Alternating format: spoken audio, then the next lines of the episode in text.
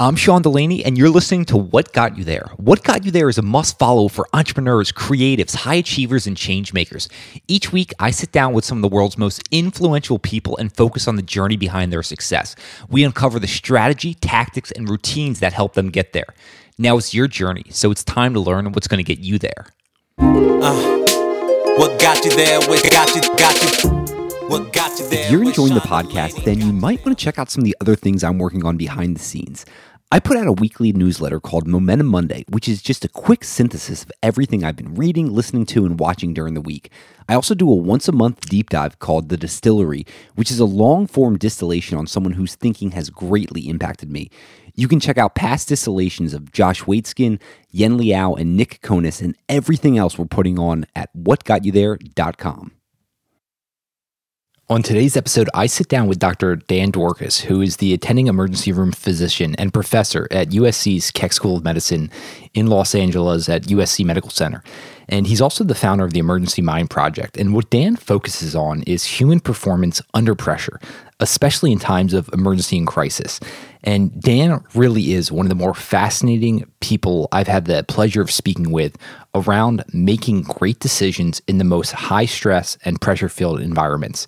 So, obviously, we talk about what he does in the emergency room, but what we do is we make this super practical and talk about how we can use his affecting effective decision making processes no matter what we're doing in life. This is one of those really wide ranging conversations all around different concepts of performing under pressure, developing and handling stress and uncertainty, how we can develop ourselves around self mastery, how we figure out what our purpose is in life and tie back to that, and so much more. I think you guys are really going to enjoy this conversation with Dr. Dan Dworkis. I have to tell you about the product I'm obsessed with right now. And when I say obsessed, I mean it. I am honestly obsessed and using this continually. So, this is my Brava Smart Oven. So, I actually used a Brava at a friend's house a few weeks ago. And after using it, I said I have to reach out to the team at Brava and bring them on as a partner of the podcast because of how much I love my Brava Smart Oven. So, Brava is the world's fastest and most advanced smart oven that cooks with the power of light. So, I had no idea about this, but cooking with light is actually two to four times faster than any other cooking technology. So, being a busy father with two kids, I need something that's going to cook delicious, healthy meals, is really fast and super convenient. And my Brava checks the box on all three of those. Just last night, I whipped up a mouth-watering salmon. You know, one of the ones with the the crispy, flaky outside, but then juicy, tender inside. And I also had a side of broccoli and butternut squash. And I cooked this all to perfection at the same time. It doesn't matter if it's breakfast, dinner, dessert. My Brava takes care of it all. So when I said it was fast and convenient, the team at Brava honestly knocked this out of the park. Imagine cooking your entire meal just with the press of a button. All you do is select what you're cooking, load your tray, and press the green button. They have thousands of fully automated recipes created by professional chefs, so your meal is perfect every single time. And a really crazy part Brava regularly updates with new recipes and cooking modes, all for free. There really isn't a more convenient and impressive cooking experience I've ever had. Cook crispy, bubbly pizza in 10 minutes, eggs and toast at the same time you can even do a tray of roasted potatoes in 15 minutes, all with zero preheating. And one really fun thing, my, my kids love watching this, is you can actually watch your food cook on the Brava app, which is just really fun. It's like having an automated sous chef right at your side. So if you want to start having healthier, better meals, check out brava.com and make sure to enter code what got you there at checkoff for $200 off. Yes, $200 off. That's www.brava.com and at checkout, enter code What Got You There. If you're someone who's looking to join a hypergrowth company that's global and 100% remote, then you might want to listen up and hear all about the exciting job opportunities at Clipboard Health. Most of us have known someone who never got the health care they needed. You know, one of those people who fell through the cracks. That's because America's hospitals are short staffed. They don't have enough nurses, so patients don't get the care they deserve.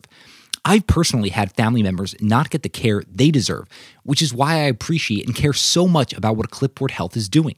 Clipboard Health matches nurses with hospitals and nursing homes so that patients get the care they need and nurses find the work they want. Clipboard Health is fixing a broken healthcare staffing marketplace, and they're also scaling a hyper growth business at the exact same time. Clipboard Health is a Silicon Valley unicorn, and they're looking for people to join their mission to fix staffing in healthcare and give nurses more opportunities. Clipboard Health is looking for great software engineers, product managers, and operations leaders to join them today. They're global, and remember, they're 100% remote. So no matter where you live in the US or the world, they want to talk to you.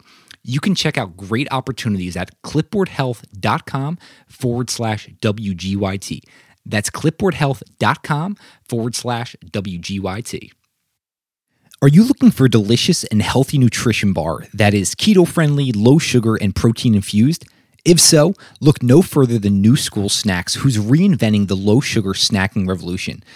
Now, for me, health is one of the biggest things I think about, and eliminating the sugar from my diet is crucial. And that's why I love New School Snacks.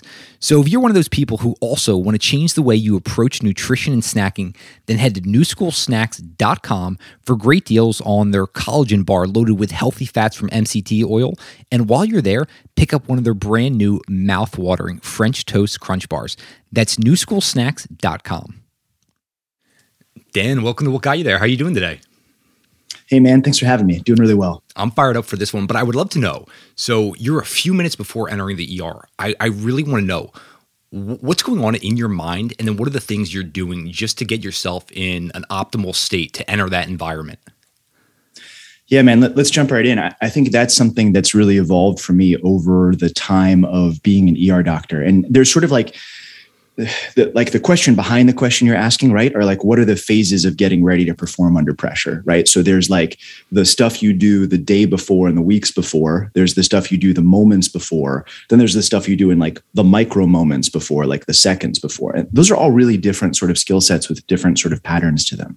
Um, and and then actually, like even even within that, while you're performing under pressure, there's the stuff that you do to regain your sense of equilibrium when things go sideways. And those are all sort of like related but different topics topics and, and different mindsets. But um, for me, the biggest one that I do as I'm going in, right? So that's that like the moments before kind of space, uh, is that I really try to reconnect to the deeper purpose of why I'm there, right? I know things are going to be hard. I know things are going to be challenging. I'm going to face things that are going to be uncomfortable and difficult and full of friction. Uh, and I try to reconnect to the sense of um, depth of gratitude of why I'm doing it right? Like I, I get to be one of the humans who's standing on the line right now, and I get to reconnect to sort of the the long line of other people that have been able to do that and serve on that on that space. Um, so when I was training in in, in Boston at Mass General, there's this long hallway uh, that's like you know, it, it, looks like it's older than dirt. And um, Mass General would, of course, want you to believe it's older than dirt, but it's not quite older than dirt. But it's got all these red bricks on it. And, and sort of, so I developed this pattern of like walking the long way so I could go down that hallway and think to myself about this idea that I'm about to cross this threshold. And when I enter this space, I'm going to try to bring the best that I can to bear for anybody who's over there. That's really fascinating. I'm really curious, actually, thinking about the evolution of this for you over years. Oh yeah, yeah. So I'm just wondering how that's progressed, both like as you progress as an individual, and then both you as a doctor as well. What's that looked like? What's that evolution been like? Yeah. So you know, the first couple of times that I performed under pressure, and I think this is pretty universal talking to other humans that perform under pressure. The first couple of times, you just you don't you don't live up to your expectations to put it really mildly right like you really end up falling far short of where you want to be doing right? And and that's part of our logic of how we train people is that we never we try never to put people all the way at the front right at the beginning right? We try to gradually introduce them to pressure a concept that we sort of term the wedge right? You start with low wedge practice which is a little bit of pressure and then you move yourself up to high wedge practice and then finally sort of like the full the full weight of the team on your shoulders. But you know, the first couple times that I performed under pressure, I, I remember just thinking so hard about this gap between where I was and where I wanted to be. And man, I, you know, I, even though like I'd already finished medical school, I had a PhD at that point, like I was a fairly, you know, well put together human with a lot of knowledge. And even still, you realize that deploying that knowledge, like taking that that abstract fact and concept and mapping it and bringing it down to the point of the spear where the person needs it is such a different set of skills than actually knowing the thing to begin with. And so the first couple times you do that, you, you look at this gap and you say, well, man, how in the world do I start crossing that? And so actually that technique of like looking at the red bricks when I'm walking into work was an experiment. And it was one of many things that I tried, and that's the one that seemed to stick for me. But part of the answer is how of how it evolved is that you you practice, you experiment, you think to yourself, okay, I'm gonna today I'm gonna try this and let's see how it goes. Some days it is a total total like dumpster fire of a failure right? And you come back out and you're like all right okay okay fine. Like let's try that again. What am i going to do differently tomorrow? And then you consciously sort of like upgrade yourself every day through that I love that concept and the verbiage around the wedge. It's, it's just like a great mental imagery mm. for to think about like your own progression and how you got to get those, those, lower wedge type activities first, and then you can build on top of that. Uh, I am wondering though. I mean, as a, as a high performer, I, I, have to imagine there's still that tension state, right? Like where you are to where you want to get to, that gap, that void in between. We're always trying to close that gap. So at this point in your career, like how wide is that gap? I'm just wondering how you how you process this mentally each time you enter the ER. Yeah, that's a really that's a really good question, and I think there's a couple of answers to that. So one is that um, I don't believe that there's a finished product. I don't believe that there's a version of Dan that will perfectly cross that gap all times in all situations, and that I just have to get there and then I'm done. I'm done growing and done evolving. I don't think that's true. It, quite the contrary. I think that we all always evolve and and always have room to improve and grow. And that and that you know mastery and development to me is that growth and that sort of constant evolution of it. So uh, some days the gap feels really big. Uh, some days the gap feels quite a lot smaller. Now i hope and i very much believe that if you look at this the size of that gap on an absolute scale from an impartial third person view that it's gotten a lot smaller over the years. I've gotten better at performing under pressure. Um, but what it feels like on a moment to moment basis is a lot more nuanced. And my friends that that I'm not much of a musical person, but my friends that play instruments talk about sort of a similar thing, right? Like they've gotten better at playing the instrument, but when they play, they think to themselves about ah the nuance of where they want to be a little different in this one note and like that's what they think about. And, and they celebrate where they've come from and how far they've gone but they keep pushing for that little that little piece of it. So i still use the wedge myself like on a pretty regular basis right? Like i think about okay well this new idea i'm trying can i try it out slightly lower pressure somewhere else and then deploy it slightly higher pressure. Like that's still a concept, a simple machine that we use all the time. Yeah, I love the concept around those micro moments where we're super hard mm-hmm. on ourselves, kind of thinking like, oh man, I I could have improved so much even on that podcast interview, right? But then over Absolutely. time, I, have progressed exponentially almost. And, and so I, I'm actually wondering about those two different scenarios where those gaps are larger or one's smaller, one's larger, right? Like in the moment you perform and you execute almost flawlessly. I'm wondering what your your post review looks like of a moment where you perform exceptionally and then one where the gap was massive and you're just completely dissatisfied with your performance there. Yeah, so um, there's a bunch of tools that we have that work in those spaces. Um, the underlying thesis, the underlying reality behind that is this uh, this deep desire and this deep belief to never waste suffering to never waste my suffering my patient suffering to never waste the suffering of our team and to use that suffering as fuel. Um, and so we sort of we sort of have this saying uh, you know along the lines of like if you want to get better if you want to keep growing you can't waste suffering because it's too precious of a fuel. Hmm. there's too much energy in it uh, that you need to keep driving forward so with that underlying reality mindset, then we get to the question of like, okay, well, how do we actually post process something? And I, I think one of I think when I started, I tended to make really broad brushstrokes and sort of these blunt moves like, I'm great, or I suck, or this was terrible. And like, none of that's probably true in any like real sense, right? And the more experience you get, the more nuanced you get with it. And you're able to sort of pick apart different pieces of it. So you can well, actually, so the, the, the main tool that we use is something that I learned from uh, Annie Duke, who's a former world champion poker player turned decision making expert. Uh, and in her book, Thinking About Bets, was the first time I really encountered this in like a really a real way. Although I, I sort of had been doing some of it unconsciously before that. But it's the idea of what she calls resulting right? So um, you imagine a two by two table, and one side is is outcome, which is what happened, like what the actual result is, and then the other side is performance, which is how did you perform at your job? And it sort of gets into the stoic dichotomy of control, right? Like performance is what I have the ability to control, and outcome is what actually happened. And what you're going to do after an event is map map that event onto that table And you'll probably find that there are some pieces of what happened in each of those four quadrants. And then you can really start digging into that and start exploring outward, being like, okay, well, what did we do well? What did we not do well? What could we do better? And why did this happen? Do we think there's a link here or was it randomness? And you can sort of start down that path of dissecting, dissecting what happened. Yeah. Um, I love that concept. Annie's fantastic. She's been on the show a couple times, and amazing. Her, her, her ability to think about decision making uh, is just second to none, most likely.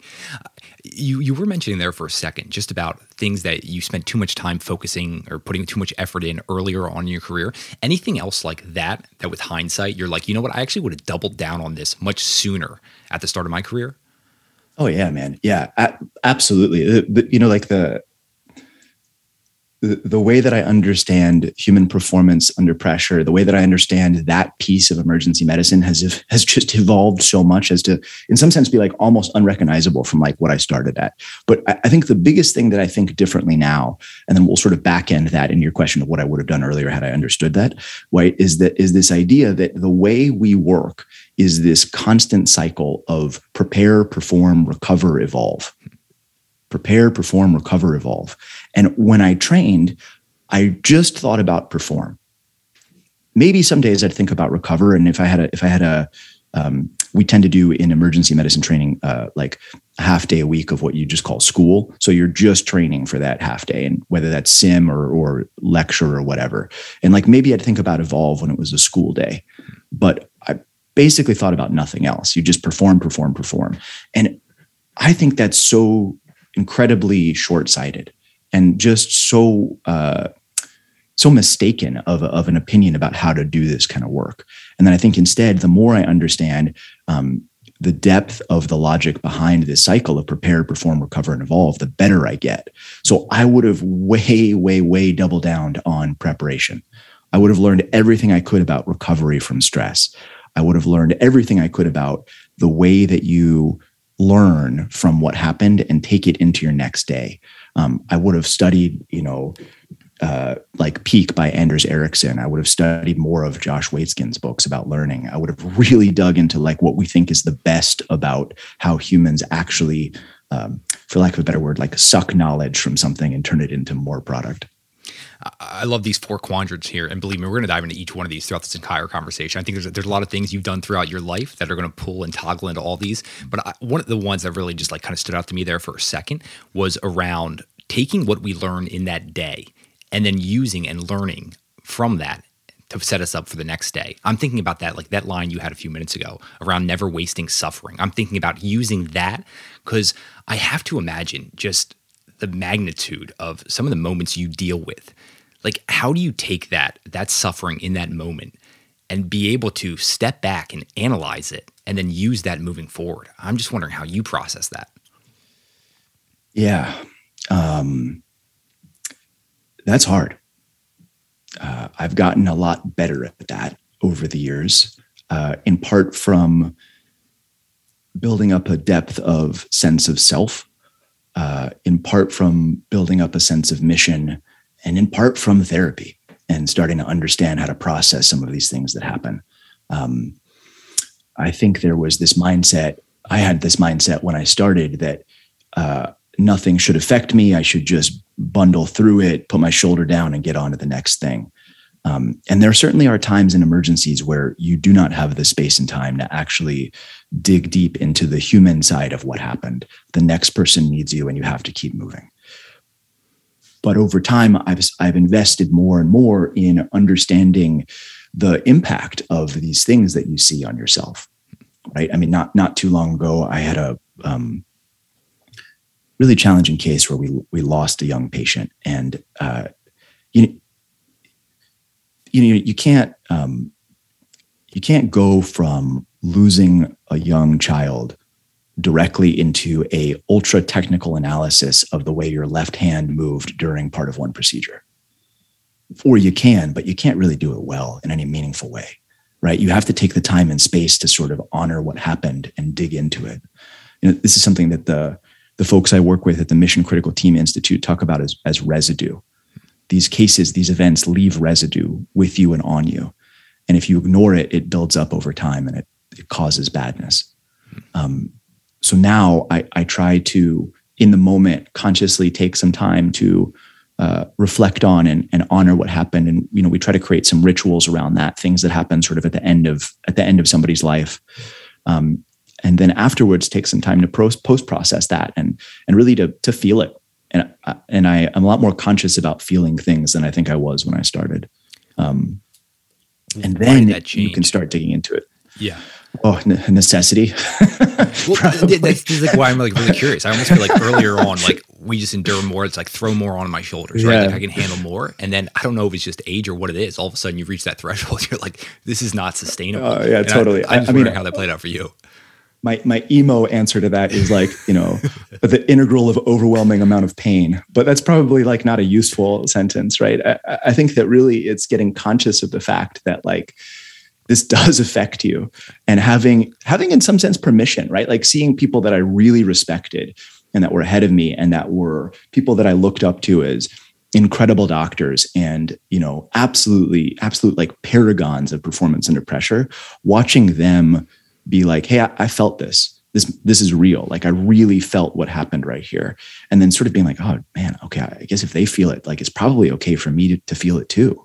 And, and i think that's one of the reasons that I, i'm um, uh, so vocal at the fact that like I do therapy, like I do it every week. I think about what I'm feeling. I try to get better at it because like hopefully somebody listening to this can be like, oh, that I don't know that weird dude Dan who does all this crazy performance under pressure stuff. Like he does therapy, so okay, it's probably okay if I feel things too.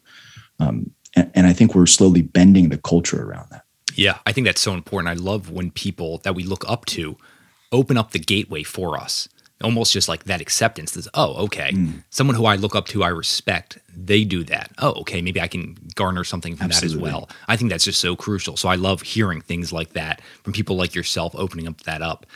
How did you initially though just even get interested in in becoming a doctor entering the er right? Like that's a unique thing i feel like that not many people yeah. steer, steer towards.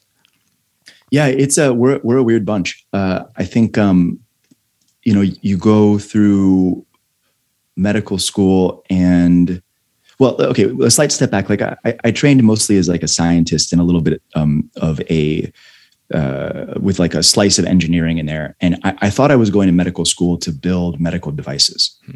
and i really just wanted to know which devices to build. That's actually like sort of how i framed it when i first got in there which is kind of ridiculous looking back at it. But everything makes sense looking backward right. nothing makes sense as you're going forward.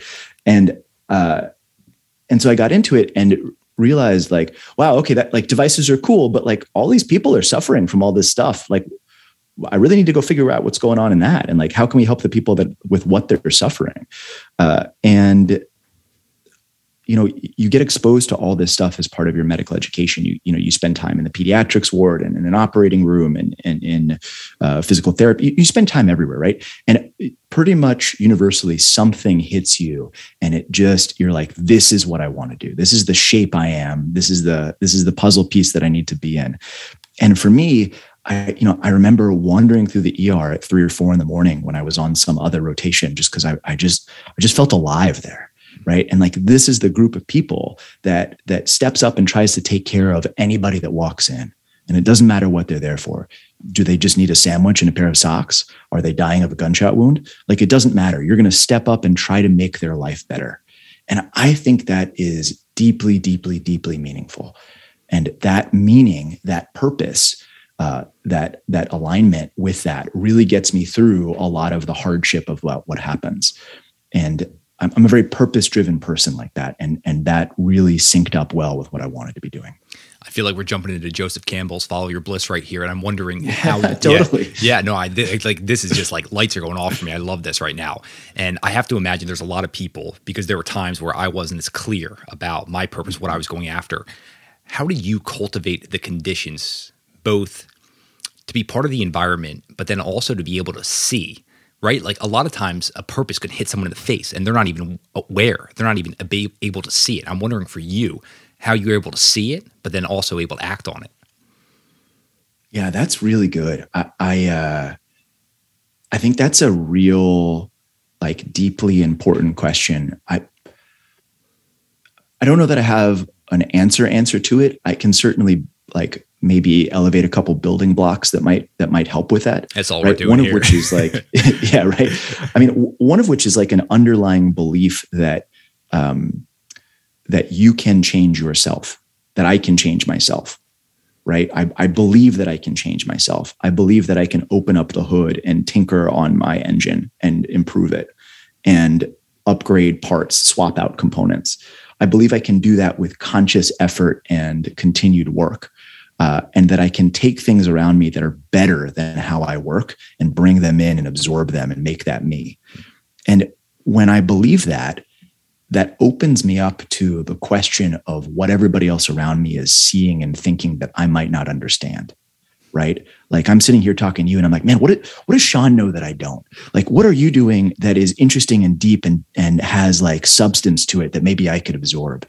And you get so curious about these other mindsets from it. And you know when so when i was in medical school and i was facing this question about what specialty to go into uh, i was uh, part of an md phd program. So we do you do train in medicine and you train in science. And these are very very very different mindsets and each of them brings various strengths and weaknesses to the table. And to be a hybrid product means uh, to be to be an MD PhD to be a hybrid product means that you're able to see the strengths and weaknesses of both pieces and absorb them into you it's sort of like skill stacking, right? And maybe like, which is maybe the more like entrepreneur way to say it, like, right, we skill stack and you bring the different mindsets together. And so when you're open to that, when you're open to different mindsets, when you believe that the people around you and the different, the different skill sets have things that you can absorb that maybe you don't understand, I think you're open to, to getting slapped in the face by sort of purpose. Oh, that's great.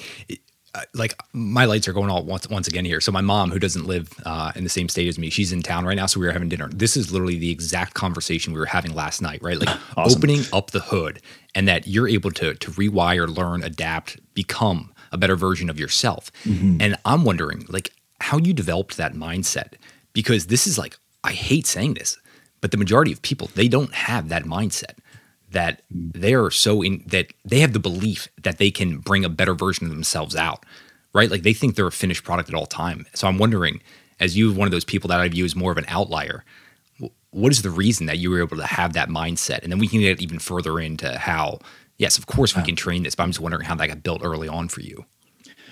I think I'm I think I'm very lucky. I think I got exposed to that belief very early from a lot of different angles of life, right? Like my my parents uh, are really, really dedicated learners.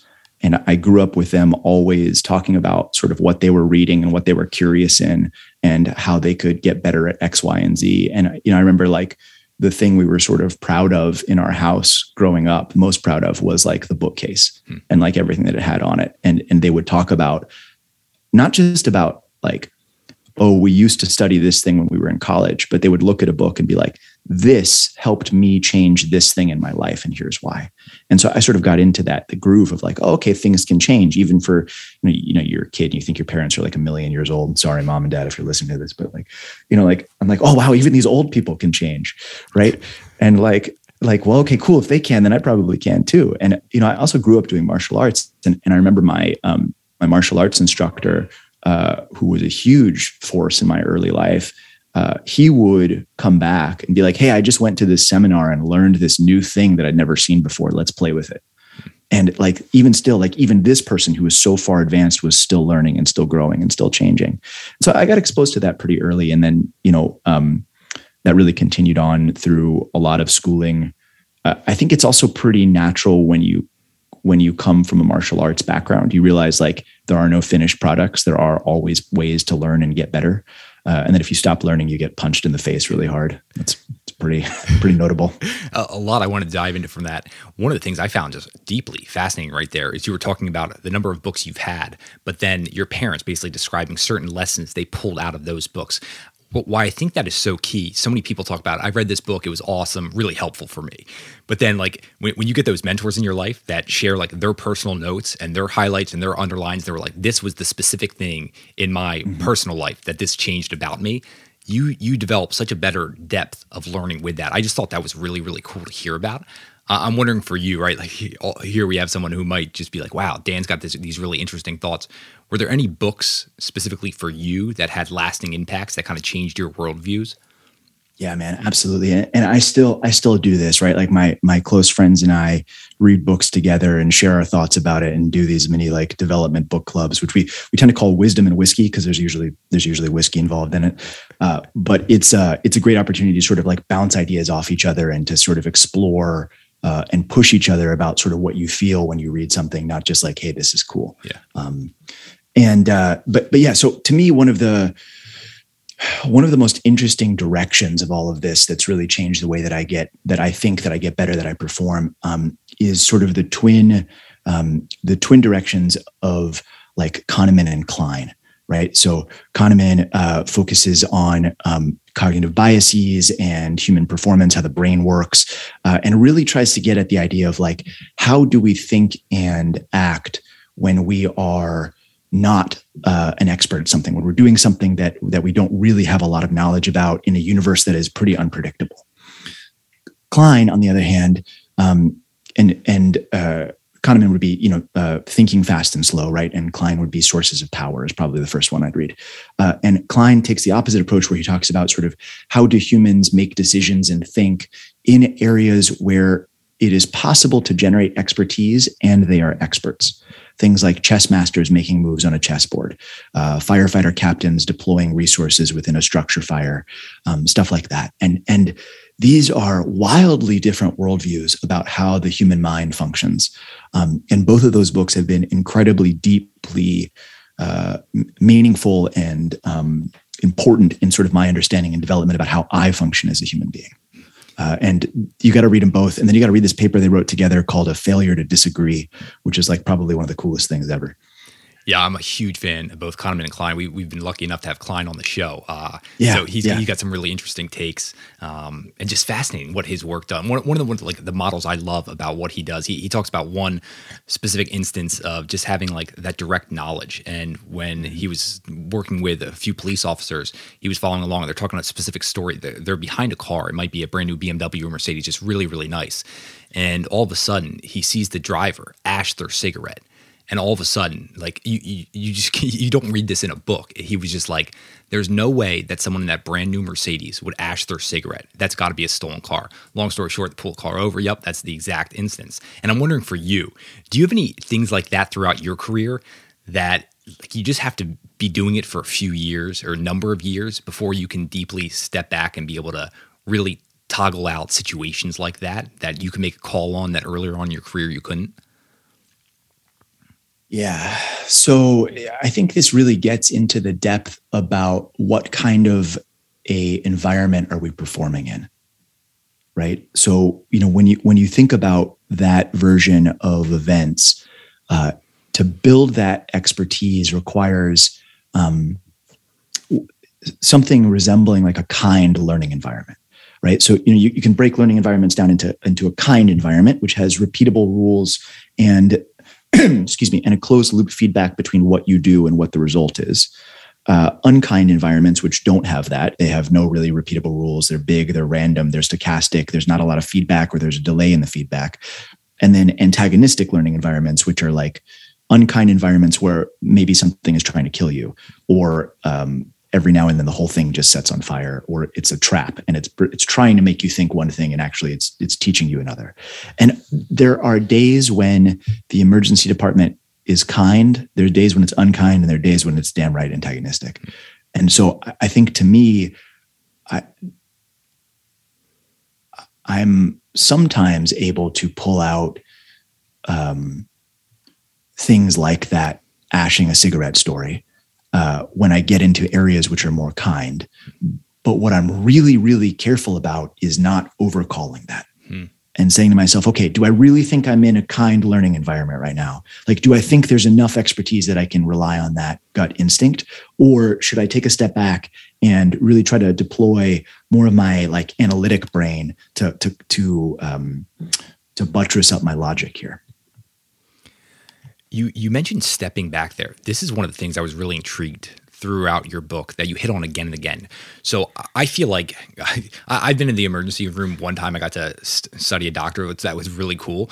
But uh, just how fast paced it is. But what you hit on mm. again and again is essentially like developing these micro moments of space and time where you can deeply st- step back and reflect. And I would love for you to hit on this. I think this is such a key component of ability to think clearly and analyze situations correctly. Could so could you just like dive into this and then we can expand yeah, on man. it?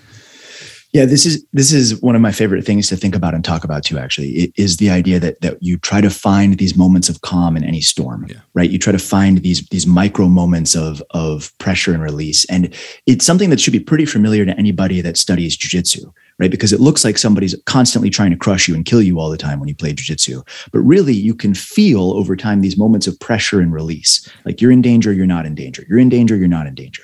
Same idea if you're playing chess, right? Like you're in danger from a thing, you're not in danger. There's pressure and release back and forth in there. And when you start functioning in an emergency situation in an emergency department, everything feels like it's moving a million miles an hour, like what you described, right? You're sprinting, everything's sprint, sprint, sprint, sprint, sprint.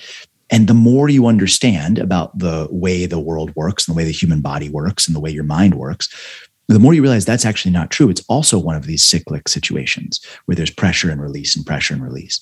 And so, what we try to do is find these moments of space to think. Find these little bubbles, these little pockets of space in the middle of the flow of anything where you can take a, a mental step back, sometimes even a physical step back, to be honest, uh, and really regroup, reevaluate, and change your thinking. Um, and actually, as, as a start to that, one of the best ways to think about starting that to start looking for them uh, is to mirror the mental and the physical right so there are times when uh, i'm running a trauma let's say okay the person comes in they've been shot um, there's a lot of chaos at the beginning you're organizing your team you're assessing their most vital symptoms sorry the most vital systems first their airway their breathing their circulation okay you realize all right I don't have to put a breathing tube in. I don't need to cut their chest open. We can get some IV access. Let's give them some blood. Uh, here's what's happening. And then there's this moment where you need to get an x ray. And when you get the x ray, you physically take a step back out of the room so you don't get x rayed also. And you sort of watch the development of people as they start running more and more of these traumas. And the first couple times when they take a step back, they're just like they're just still going. They're just still physically their minds in the room and it never left even though their body stepped back. And then when you do it more and more you realize oh this is a cue for me. I am physically taking a step back. Therefore let me mentally take a step back when i do it. And you can see them take a deep breath and change their posture and relax slightly and start thinking differently. So sometimes sometimes we're handed that moment like that right? Which is that oh i physically step back so therefore i will mentally step back sometimes we have to be more proactive about searching for it. We have to ask ourselves, am I pushed to act in this moment? Does the universe need me to decide something right now or catastrophe will happen? And if not, can I hold that pocket, be, un- be comfortable with that uncertainty and that pressure, and regroup mentally a little bit? How do you distinguish between trading off time, right? Like to actually step mm-hmm. back to gain more certainty in a scenario? I'm just wondering how you think that through. Yeah, th- there. This is so fascinating, and um, there are certain areas where I'm better at this skill than others, and this is a, a, one of the active fronts of learning for me. Is this idea of of risk management and trading information for time, and how I wanna how I wanna ride that line. Um, so. Uh, one way you approach that is looking for underlying structures in the way that things fit together. So, for instance, um, uh, you know, when we approach a new a new patient who's very sick, we go in the order ABC, airway, breathing, circulation right? That's because if your airway doesn't work, then it's sort of irrelevant if your breathing works. Mm. And if your breathing doesn't work, then it's sort of irrelevant if your circulatory system works. just the underlying reality of how the human human physiology is set up. So when you have these structures, you can use them to sort of understand how much risk you're carrying at that moment. Right. Mm-hmm. So I can say, okay, well, I, I know it works this way, and A and B are okay. So I can really focus my energy on C and I can take a little more time with the other piece of it. Hmm. Um, it you know, there's also uh, the sense of once you've cleared A, B, and C, you usually have a second or two. And that comes from just experience and seeing the, the ideas play out over and over again. You have averages. You understand most people um, don't go from a normal ABC primary survey into death immediately. So you probably have a moment to regroup. That's awesome. So you're really understanding what are the main components that require the most amount of thought first and affect every other thing, and then dive on those first, and then everything else can kind of take care of itself, progressing from that original, like let's call it route one phase. I, I want to dive back into a second into just the undulation uh, between like those those micro moments. The, the, way I think about this is, I remember I think it was uh, Jim Loehr's, Loehr's work around tennis players, and they found out the best tennis players because within a tennis match, there's all of these in between um, in between the shots or in between the sets. They've got this time. They found out the best tennis players were actively engaging in the recovery process during those those few mm-hmm. seconds in between, where the novice wasn't doing that as much. You mentioned physically stepping back. This might be during an X-ray. What else do you do? Just to gain a little bit more focus or awareness or just recover in those micro moments? I know this is kind of like a, yeah. nuanced question. I'm just wondering because I'm sure what you do. No, no, it's really, really it's really important. Yeah, and so um, so the cycle that we run, prepare, perform, recover, and evolve, has a fractal nature to it, right? There's the big cycle, which is that I prepare for a shift, I perform in a shift, I come home and recover, and then I evolve before my next shift. But there's the micro cycle of it, which is okay, I have to do a procedure. I have to put a breathing tube in somebody. I'm going to prepare in the one second before that. I'm going to do it. I'm going to recover and zone my consciousness back out to a broader sense and see the whole patient again. And then I'm going to evolve what happened to do that skill better next time. And there's that multiple layers of that, multiple scales on which that works. So um, we talked about physically taking a step back. Uh, and this, in a way, this gets back to like the very first question you asked, which is, what do I do when I'm walking into the ER? Right. So the the micro moment equivalent of that is what do I do to gain space right before I I deliver a skill, right before I perform? Um, and I think that there's uh, uh, a lot of physiology that you can involve in there in yourself, right? So uh, Huberman, um, in his amazing podcast, talks about this idea of a physiologic sigh, right? Which is this specific breathing pattern, sort of like two inhales and then a long exhale, which triggers your parasympathetic nervous system and helps calm you down right before you perform. So I'll do that right before I do it, right before I do a thing. Um, and uh, I will um, use things like that, whether it's taking a physiological sigh, or I'll often check my own pulse right before the person comes into the room and really practice slowing my own heart rate down, sort of right before things happen. Uh, and that's again things that I've done using a wedge, right? Like I've practiced them on low wedge scenarios and then brought them up and up into higher wedge times before I deploy them for a patient. Do you mind me asking what is the the reasoning behind thinking about the pulse and then actually slowing it down? What does that do mm, for you yeah. in that moment? To me, it does two or three things. So, so first off, uh, it reminds me that I am alive, which, which sounds sort of kind of ridiculous because, like, of course I am, but I'm alive and I have these heartbeats to figure out what I want to do with. I don't always know if I'm going to have heartbeats tomorrow, but I have heartbeats right now and I can choose what to do with them. And to me, that is one of the biggest pieces of purpose, the biggest sort of core factors of who I am, which is that I want to be conscious about how I live and what I what I do with my life. And so if I can remember that in that moment, right before this person comes in, I'm going to be fired up and I'm going to be doing better. Hmm. The other thing is it makes me think about all of the other times that I've checked my pulse before somebody came in. And I've made it through all of those. So I'm going to make it through this one also. And it connects back to your personal history of training and skills. Um, now, obviously, that doesn't work the first time you do it, but you know you gotta you gotta like practice that a few times to get that kicking in. All life, though, right? Have yeah. you actually dove into any of the research around the somatic awareness around your actual heartbeat? Do you have any idea what I'm talking about? I, I do. I, I, have not. I'm not particularly well versed in that. It's certainly something that I'd like to get better at, and that, that's another active front of learning for me. Is sort of the um, the mental physiological mm-hmm. links around that sort of thing, whether it's the physiologic sigh or the somatic perception of heart rate. Yeah, like broad strokes here for, for anyone listening. Basically, the people who could actually tell when their heart were beating uh, made better mm-hmm. investment decisions. They basically made better decision making processes across everything they did in life, just being deeply attuned to the heart rate. I don't know what what you do with that, what you take with that, but I just found that extremely yeah. fascinating.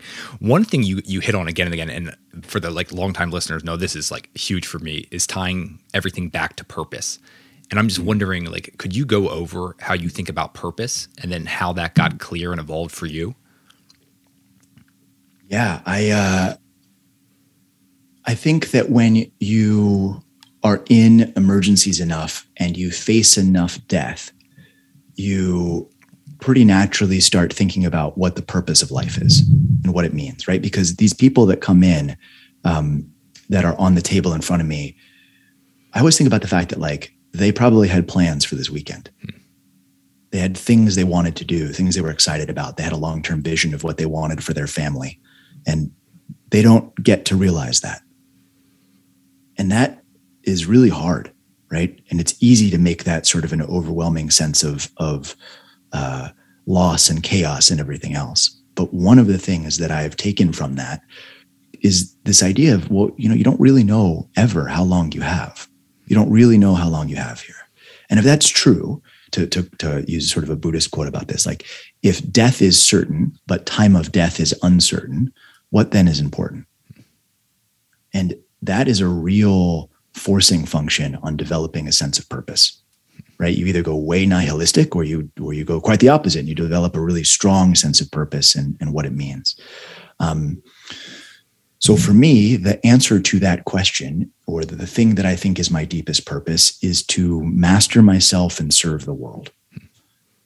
And to be the best version of myself that i can be to dig in to to learn to to grow to understand my place in the world and how the how I work as a human and then to leverage everything that I know to make the universe better for me having been here. Um, and that's come that's evolved over time and gotten polished by the friction of what I do hmm. uh, and you know I, I try to keep that purpose close to the day to day actions that I'm doing, right? To try to line up my choices with that deeper purpose. Um, and also to spend time making sure that I'm really uh, digging into that purpose over and over again. Is that still my answer? What do I feel about that now? How do I feel about that when I'm when I'm making these sort of like medium sized choices about my life? How do you actually dive into that? Is that just like a deep reflection, call it like a journaling session, or is it just in the moment thinking about it? Yeah, uh, I um, I, I, do a lot of journaling. I do a lot of writing. I do a lot of uh, reflection about sort of what I'm feeling, um, and I try when I do that to be very conscious of um, the difference between like real signal and fluff. Right? It's easy to have a lot of fluff uh, coming out of the ER. Right? Like you walk out covered in blood and somebody puked on you and it's a really terrible day and and it's very easy to be like, I hate this. I hate everything about this. And to write down, I had a terrible day. Like, but is that real or is that fluff? Right? Like, is is the signal still there after you eat something, drink some water, and work out? Like that's that's maybe a real signal. Is it just situational? There, there's some great quote which is like, you know, being a human is really funny. Like you're this amazing supercomputer, but you're also this weird bag of chemicals.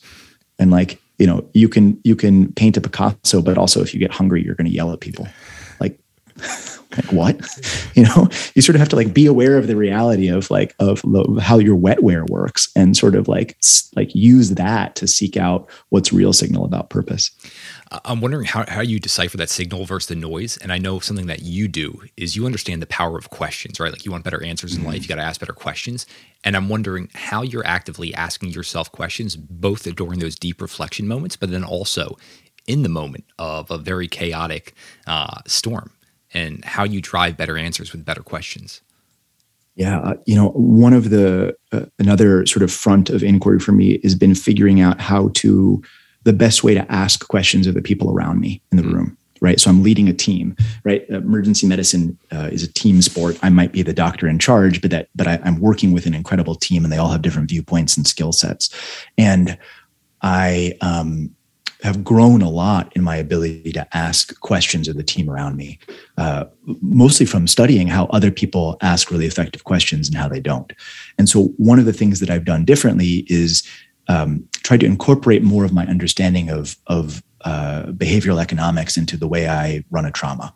Sort of a weird sort of a weird connection of stuff but i think it's incredibly important right? So we know that people tend to have a confirmation bias right? We're more likely to agree with other folks that are around us and less likely to, to raise um, uh, contradictory points of view. So if you're running a trauma and you're like, hey guys, I think that the dominant process here is uh, tension pneumothorax, which is a uh, really scary sort of buildup of air in a lung um, that can basically stop the heart from beating. And the, the way to relieve it is by opening up the chest. So, so you're saying, hey guys, the, the dominant process here is tension pneumothorax. Uh, everybody agree? Like that's a very different structural question from folks, I think the dominant process is tension pneumothorax. Before we do this procedure, I need dissenting views. Mm-hmm. Who disagrees? Oh, okay, that's a very different set of questions, right? And you can get even more nuanced in it, right? You can bring in like um, David Marquet and the um, the his leadership work from like Turn the Ship Around, right, where he talks about fist to five. So he goes, okay, we're going to do procedure X, real quick hands. I want uh, five fingers up if you're full go. I want a fist if you're full stop. Give me a number. And then he looks around the room and he picks one or two people who are like a one or two finger. He's like, why? What do you see that I don't?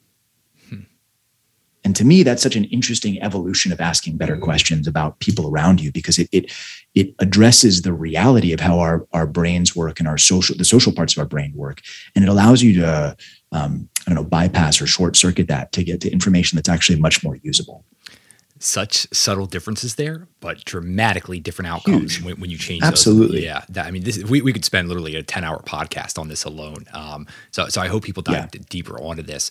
I, I, would love to return just you talking about your purpose and just mastering yourself, mm-hmm. becoming the best version of yourself. Uh, I know you love Stoicism, ancient ancient words, sayings, and things like that. Are you Absolutely, familiar with man. The, uh, the Greek word arete? Uh-huh. Yeah, yeah. So arete. Yeah, essentially like virtue or excellence, but like the way they viewed it is essentially like in each moment you can bring out the best version of yourself. And so I'm mm-hmm. wondering, like, just just tying into that, how how are you stepping back and just thinking about what you look like? Because uh, you said you're never a finished product. So like, how far out are you extending a better version of Dan for where you're at now? I know it's kind of like an abstract thing. I'm, I'm just wondering how you. Oh, that's cool. I no, I like that question. How? Um, hmm.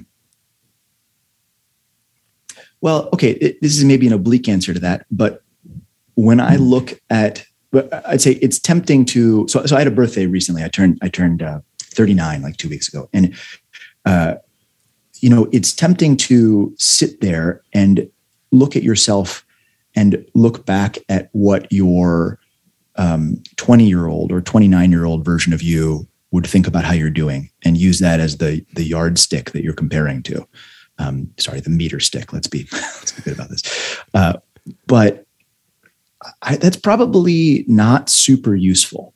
And I think a more interesting idea is what are the what are the scales with which I measure myself, and how have those evolved over time? Hmm. Because I, I'm not, you know, when you ask how how different and more evolved is Dan going to be? Well, one of my answers to that is I hope the scales I'm using are going to change as I get a deeper and deeper understanding of, of myself and the universe around me. Um, so earlier versions of me uh, probably wouldn't have thought about uh, a daily gratitude practice as an important metric of how I'm doing. Hmm. Um, not that I think I was an ungrateful person, but I don't think I understood the power and the utility of consciously focusing on the good around you. Hmm. And now that's part of one of the things that I try to do. And part of my my question of how how well am I doing is that version of it. Hmm. Um, I think a little bit about sort of like uh, what Jim Collins describes as his like negative two to two sort of scale, right? He's like every day gets a number and it's between negative two and two about how you did that day. And then he goes back and looks both in terms of what his what his overall arc is, how am I doing, but also like what is it that made you feel like today was a two? What is that? What are you doing right there? What does that tell you about your actual value system and what you can change for it? Another one of these these little things, right? We can even call these these little wedges that done over time. Yeah. The answers that they can bring out for you, the clarity you can get, right? Like the work's got to be done. And what I love is like you're yeah. actively engaging in the work, and that's why you're able to have really deep, meaningful questions or answers to these questions so I, I, think, and that's a, that's a really interesting segue. So, you know, we talked about the wedge, right? Which is this incredible simple machine that allows you to practice things at low pressure before you deploy them at high pressure. And that that's like the skills you're going to use in an emergency are the same skills you can bring out when you spill coffee on yourself. Yeah. Mm-hmm. That like that's when you really practice them. The other simple machine we use all the time is the wheel and whether that wheel is prepare, perform, recover, evolve, or whether you're going to take the sort of lean startup idea of build, measure, learn, or whatever it is, right? Like spinning that wheel and experimenting is one of the other deepest virtues that I've found throughout my time of learning to perform under pressure. Right? You have to experiment. You have to work on yourself. You have to be willing to try new things, willing to have them fail, and then willing to sort of step back up and do it again. And the more you can run that experiment, the deeper and deeper you can go into this sense of like your purpose, like how are you matching that purpose? How are your day to day movements doing? All of that stuff. And I love that so much because when you mash these things together, right? When you mash a wedge and a wheel together, you get a drill bit and that's what to me that's like what lets you really move forward into into what you're doing. Oh that's awesome. Um, yeah. I'm wondering you, you, mentioned about some of the metrics that you're actually like looking at day to day to mm-hmm. wonder how you're doing. You, you, mentioned gratitude. Any other things you do like that just kind of check in? Oh yeah yeah. So this is my this is my new this is my current experiment uh, that i'm doing um, over the last couple of this was like my my idea last you know when i hit when i hit 39 recently i'm like okay what am i going to try differently this time? So i bought a deck of blank playing cards uh, and I wrote on them a bunch of things that I want to um, I want to be doing to know that I lived a good life that day. And uh, again, one of the great things about about emergencies is that you're constantly faced with death, right? You're constantly faced with this idea that today might be the last thing that you do. And so, uh, back in the beginning of the COVID pandemic, the very beginning, a, a bunch of us ER doctors were sort of like, okay, well, we might actually just drop dead of this at any day like we don't understand it. We don't know what's happening. People are dying all around us. Like maybe today's my day. And so i had to really really like operationalize this idea and be like all right well if i literally don't know when i'm going to die then how do i know if i lived a good life this day? Okay well what are the things i want to do? And i sat there and thought about that and evolved it over and over again. And at that point i had sort of four answers. And it was um, work on myself mentally train physically, uh, serve the world, and build something that would outlast me. And those are my four things. There's a fifth thing, which was I have high cholesterol, so I took a medicine. I have to take that pill every day. You know, but that's like the boring one. Um, but uh, do those four things every day. And if I did those four things, then I could go to sleep knowing that if I didn't wake up the next morning, I gave it my best shot. Um, and thankfully now I don't go into work thinking I'm going to drop dead every every day. Although you know you never know, right? Knock on wood here. Uh, but I, I, carried that idea forward of the idea of like, well, what do I want to spend my life doing? How do I know if I lived a good day? So I, I bought this deck of blank playing cards and I wrote down on it five or ten things I want to be doing, and just you know, like every day I shuffle them and I flip over a card when I do it. And then I look at it at the end of the day and I'm like, how did that go? Did I, what do I want to do differently tomorrow if I can, if, I, if I'm lucky enough to get tomorrow? Right. And so some of them are things like gratitude practice or breath work and meditation, um, you know, uh, study and mental training um, to contribute to the universe, to adventure, to explore things like this. And they're these sort of broad concepts in part because there's multiple ways to, to, to feel like I've actually succeeded at doing it. Um, but that's my current version of the experiment. I, I don't know. It's still pretty early. Some parts of it are really fun. I like the tactile sense of flipping over a card. That's pretty cool. Um, I'm not sure. I'm not sure it's going to get me to the right place. And I don't know. We'll, we'll see what happens with it. Well, I, I actually, I have done something similar in terms of like mapping out what are those those big buckets mm-hmm. that need to get checked off every single day. I love the tactile version though of the cards, and I like I always just love like the, one of the best things about having a podcast. I know you know this is just like pulling from other resources. It's like oh, let oh, me yeah. try that. Let me run that experiment as well. I, I hope this doesn't seem like a nuanced question, but I know a lot of people are thinking, wow, like emergency room doctor, like involved in other things as well, right? Like wrote a book. How do you find the time? And then what does the time allocation look like to working on yourself throughout the day? It's a it's a moving target um, for sure. It's a moving target for sure. Uh, and I think that um, so so one thing uh, that becomes pretty obvious in the emergency department o- over time too is that you can't win everything every time. You have to focus on winning on net. You have to ask yourself this question of is the emergency department better today from me having been here? Because you cannot succeed at every little thing that you try. And when you take that longer term sort of integrated view, um, then I think it becomes a little easier to do this kind of work. So I don't have to flip every card every day to feel like I've lived a good life. Hmm. But I want over time this to be what I spend my time doing. Hmm. And so you have to bring that broader idea into the micro decisions you make every day about how to do it. You have to line these things up. Hmm.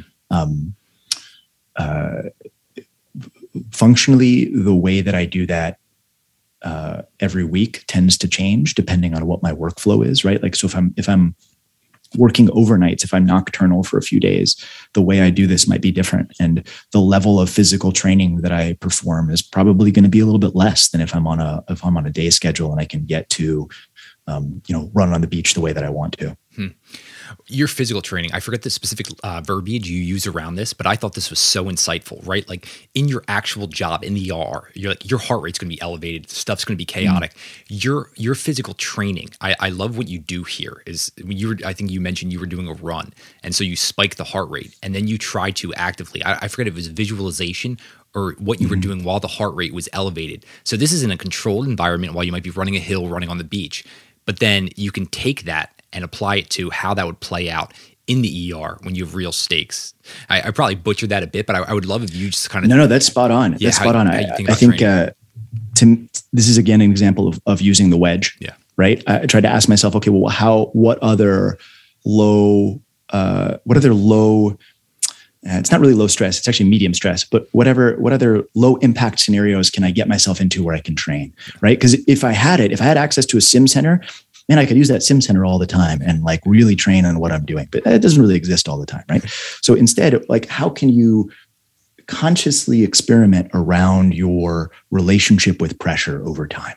Because that's what you need to do to get better at it. You have to train and you have to consciously apply it over and over again.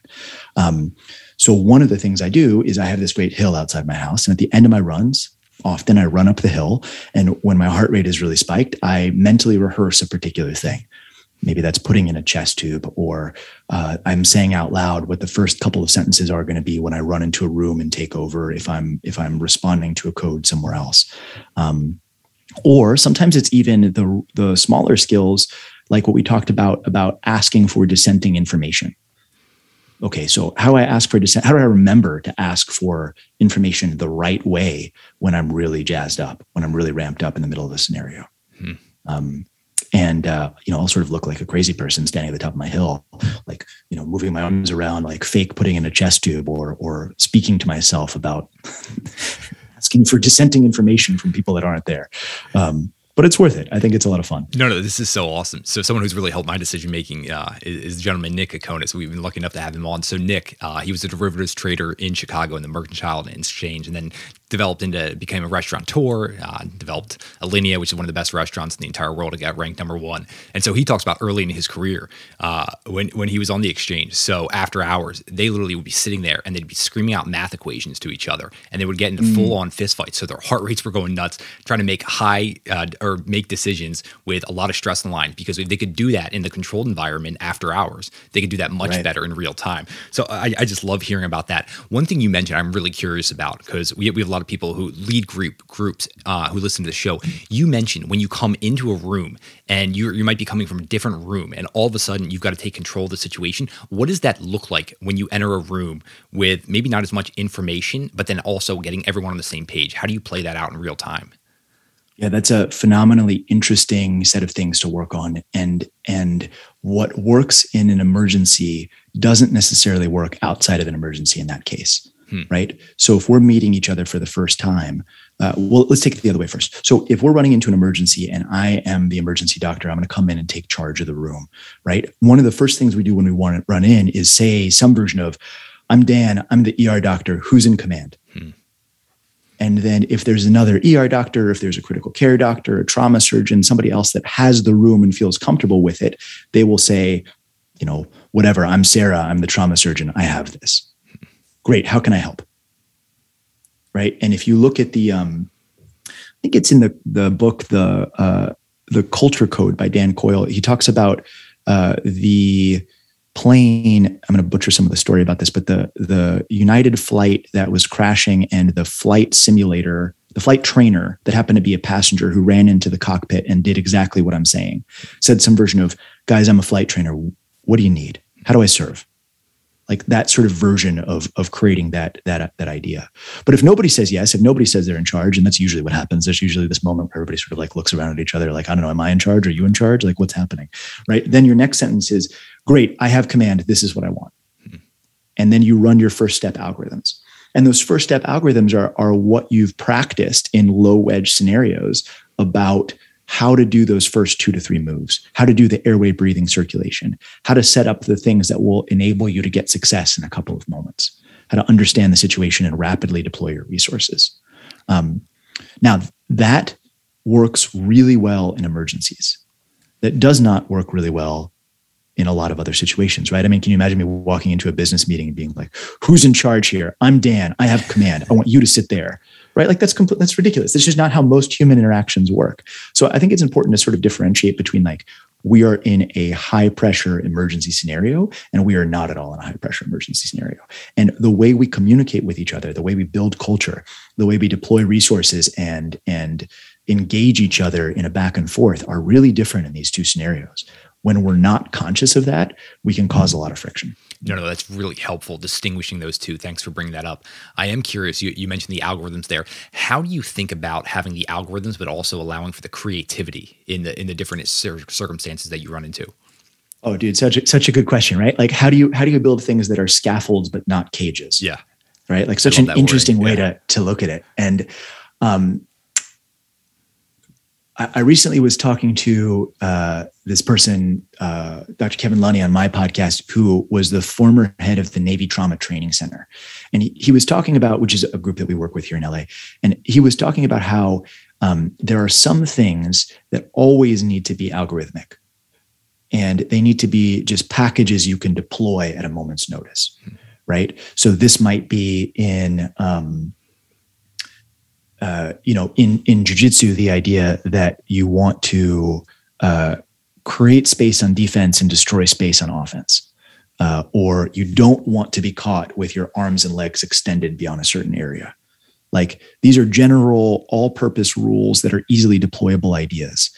Um, not everything needs to be shaped like that, and and the the risk, as you as you said, is that you run the risk of sort of like destroying creativity. So often we sort of use in the ER the idea of algorithms first, then creativity. Hmm. Right. So, okay, you're going to deploy the base algorithms to get you to the point where you can think creatively. Because especially when you run into that room and your heart rate's up and things are going crazy, that's not really the best moment to have a creative thought. Yeah. Right. Really, that's the moment to deploy the first step algorithm to then allow you to have the space to do it. Uh, one of the people I had on my podcast earlier, um, Ryan Anderson, who's a former uh, Navy bomb squad expert, talks about it as using seconds to buy minutes. Hmm.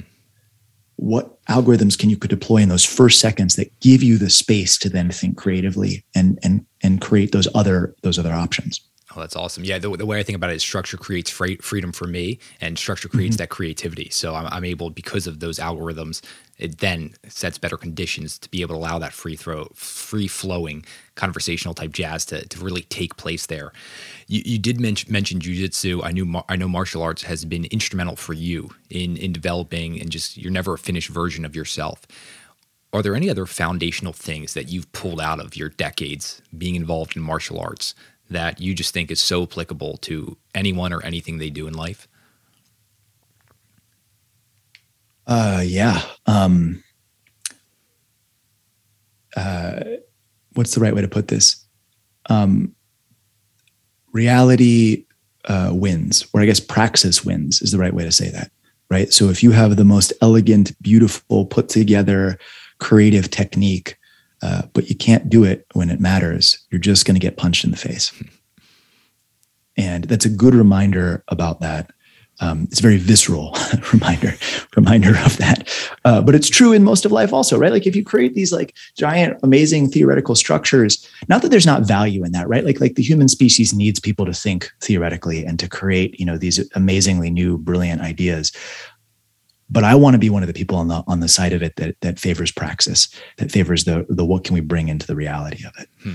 Um, Byron Katie's got this great line. She goes, Every time I fight reality, I lose, but only 100% of the time. It's like so true. So many people are trying to fight reality. I, I just love that line. I, I love how you de- describe it through practice there. I was yeah. mentioning the, the word that I love, I really deeply resonate with is the ancient Greek word arete. And I literally think about mm-hmm. that in, in each moment. How do I bring the best version of myself? It's, it's a reason I have yeah. it engraved here on my bracelet you, have you've, you've gone a step for, farther there with uh, with one of your terms, uh, amor fati, and I'm just wondering if you can talk about that because I know it's tattooed on you and, and what that means yeah. to you and how you think about yeah. that. Yeah, totally. So, so I actually have I have uh, two Stoic philosophy concepts tattooed on me. One, one is amor fati. The other is the idea of, of sang froid. Um, sang froid being the um, it's actually a French word for for cold blooded, but what it really means is is the ability to stay calm under pressure and to bring that skill set together under pressure. Uh, amor fati, the Latin concept of of uh, love fate, but really love the hand of cards you're dealt and try to play it with joy. And to me, those two things represent some of the um, uh, some of the deep truths about what I understand about my place in the universe, right? I have to bring the best I have to bear to the moment, and I have to play the hand of cards I'm dealt with joy. Uh, and I have one tattooed on each arm, and they're uh, easily available for me to look at in the middle of doing something. And often I'll accidentally catch sight of one of them when I'm putting a tube in or doing some sort of a procedure, and and it reminds me, right, this is what I'm here for. This is this is what I think is the most important answer um, you know we talk about evolution and about uh, about sort of changing your vision of the world and that that's progress and not and not setback I, I hope as i continue to grow and continue to you know get older and better at what i do i hope i don't I hope I don't need to change those tattoos. That would be a little bit troublesome, but I'll, I'll, figure something out if I need to cross that bridge. Uh, no, no, no, I, lo- I love that. I think it's so helpful. These subtle reminders, like I mentioned, I have it on, on my bracelet. I have them around my mm-hmm. computer monitor. Um, just just little subtle reminders. I feel like really do go a long way. You're, you're such a fascinating, interesting, deep thinker who's done the inner work, uh, learned from so many people. If, if you could do this, I, I, know you have a podcast, but like long form mm-hmm. conversation, just sit down for an evening with anyone dead or alive. Who would you love having a deep conversation with? Yeah. So uh, you actually mentioned jo- Joseph Campbell would be my answer uh, right? Because I think that uh, I think that what he has done, uh, looking at how humanity has grown from where we started to where we are, and what we understand about purpose and meaning, and what the the deeper por- like portions of life are, that is so immensely fascinating, and it's such uh, a space that I would love to learn and grow in. I think he'd be an absolutely incredible one to sit down with. Um, I guess my my more technical, more of, more sort of like micro answer would probably be Anders Ericsson, um, who did all the work about sort of like what is somewhat misquoted as the 10,000 hour rule, but also really thinks about sort of um, uh, learning and deliberate practice because I, I'm so fascinated by this idea of what do we know about how humans get better at things. Hmm because I want to get better at stuff, yeah. right? Like, like I want to learn how to get better at it. I want to learn how my brain works in a way that allows me to leverage that as, as much as possible. Oh, two exceptional answers. I know one of the things you do at the end of your interviews is, is you issue them a challenge or yeah. have them issue a challenge for everyone. What would be a challenge for, for the listeners of this show? Yeah, man, I, I think the challenge is, is the wedge in the wheel. Right? How do you use these simple machines in your life today? How do you use them this week? How do you know if you're using them the right way at the end of the month, right? So the wedge, if you want to get better at learning under pressure, at performing under pressure, and if you're listening to this podcast, you probably do, right? How do you apply those ideas in really low wedge scenarios? So can you identify low wedge scenarios in your day to day life? And then the wheel, how do you consciously design experiments. Now, we didn't talk as much about that, but if you break it down basically into here's my hypothesis, I think this will let me do better. Here's how I here's what I measure. Here's how I know if I'll be doing better, and here's what I'm going to do to reflect on that thing. Right. And you have that micro experiment created like that. So, my challenge is find some low wedge places and run an experiment and just see what it feels like.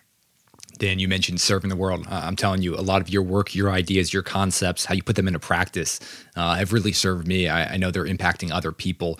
We're, we're certainly going to have everything that, that you're involved with linked up. Uh, obviously, your book, The Emergency Mind, the Emergency Mind Project as well.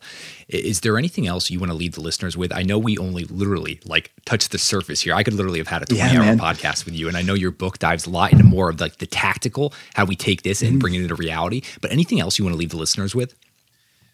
No, I, I think I think the book is is the beginning. It's a it's a beginning vocabulary about performing under pressure. And what I what I would want is if people pick that up is for them to surpass it as quickly as possible and make it useless and obsolete. Hmm. And to take those words, that vocabulary that we're building out of this, and start making sentences and stories out of it, and to really get better. And then I want to hear about it because I want to know what you come up with because I got to get better too. And what I want is this culture of people that train together to perform better under pressure um, and that we create as much uh, dialogue and back and forth about that as possible. Oh, that speaks to me too. I want to create ripples out there, but then it creates an ecosystem yeah. that we all get to feedback and grow together. Dan, this has been fascinating. I can't thank you enough for joining us on What Got You There. Uh, my pleasure, man. Thanks for having me. You guys made it to the end of another episode of What Got You There. I hope you guys enjoyed it. I really do appreciate you taking the time to listen all the way through. If you found value in this, the best way you can support the show is giving us a review, rating it, sharing it with your friends, and also sharing on social. I can't tell you how much I appreciate it. Looking forward to you guys listening to another episode.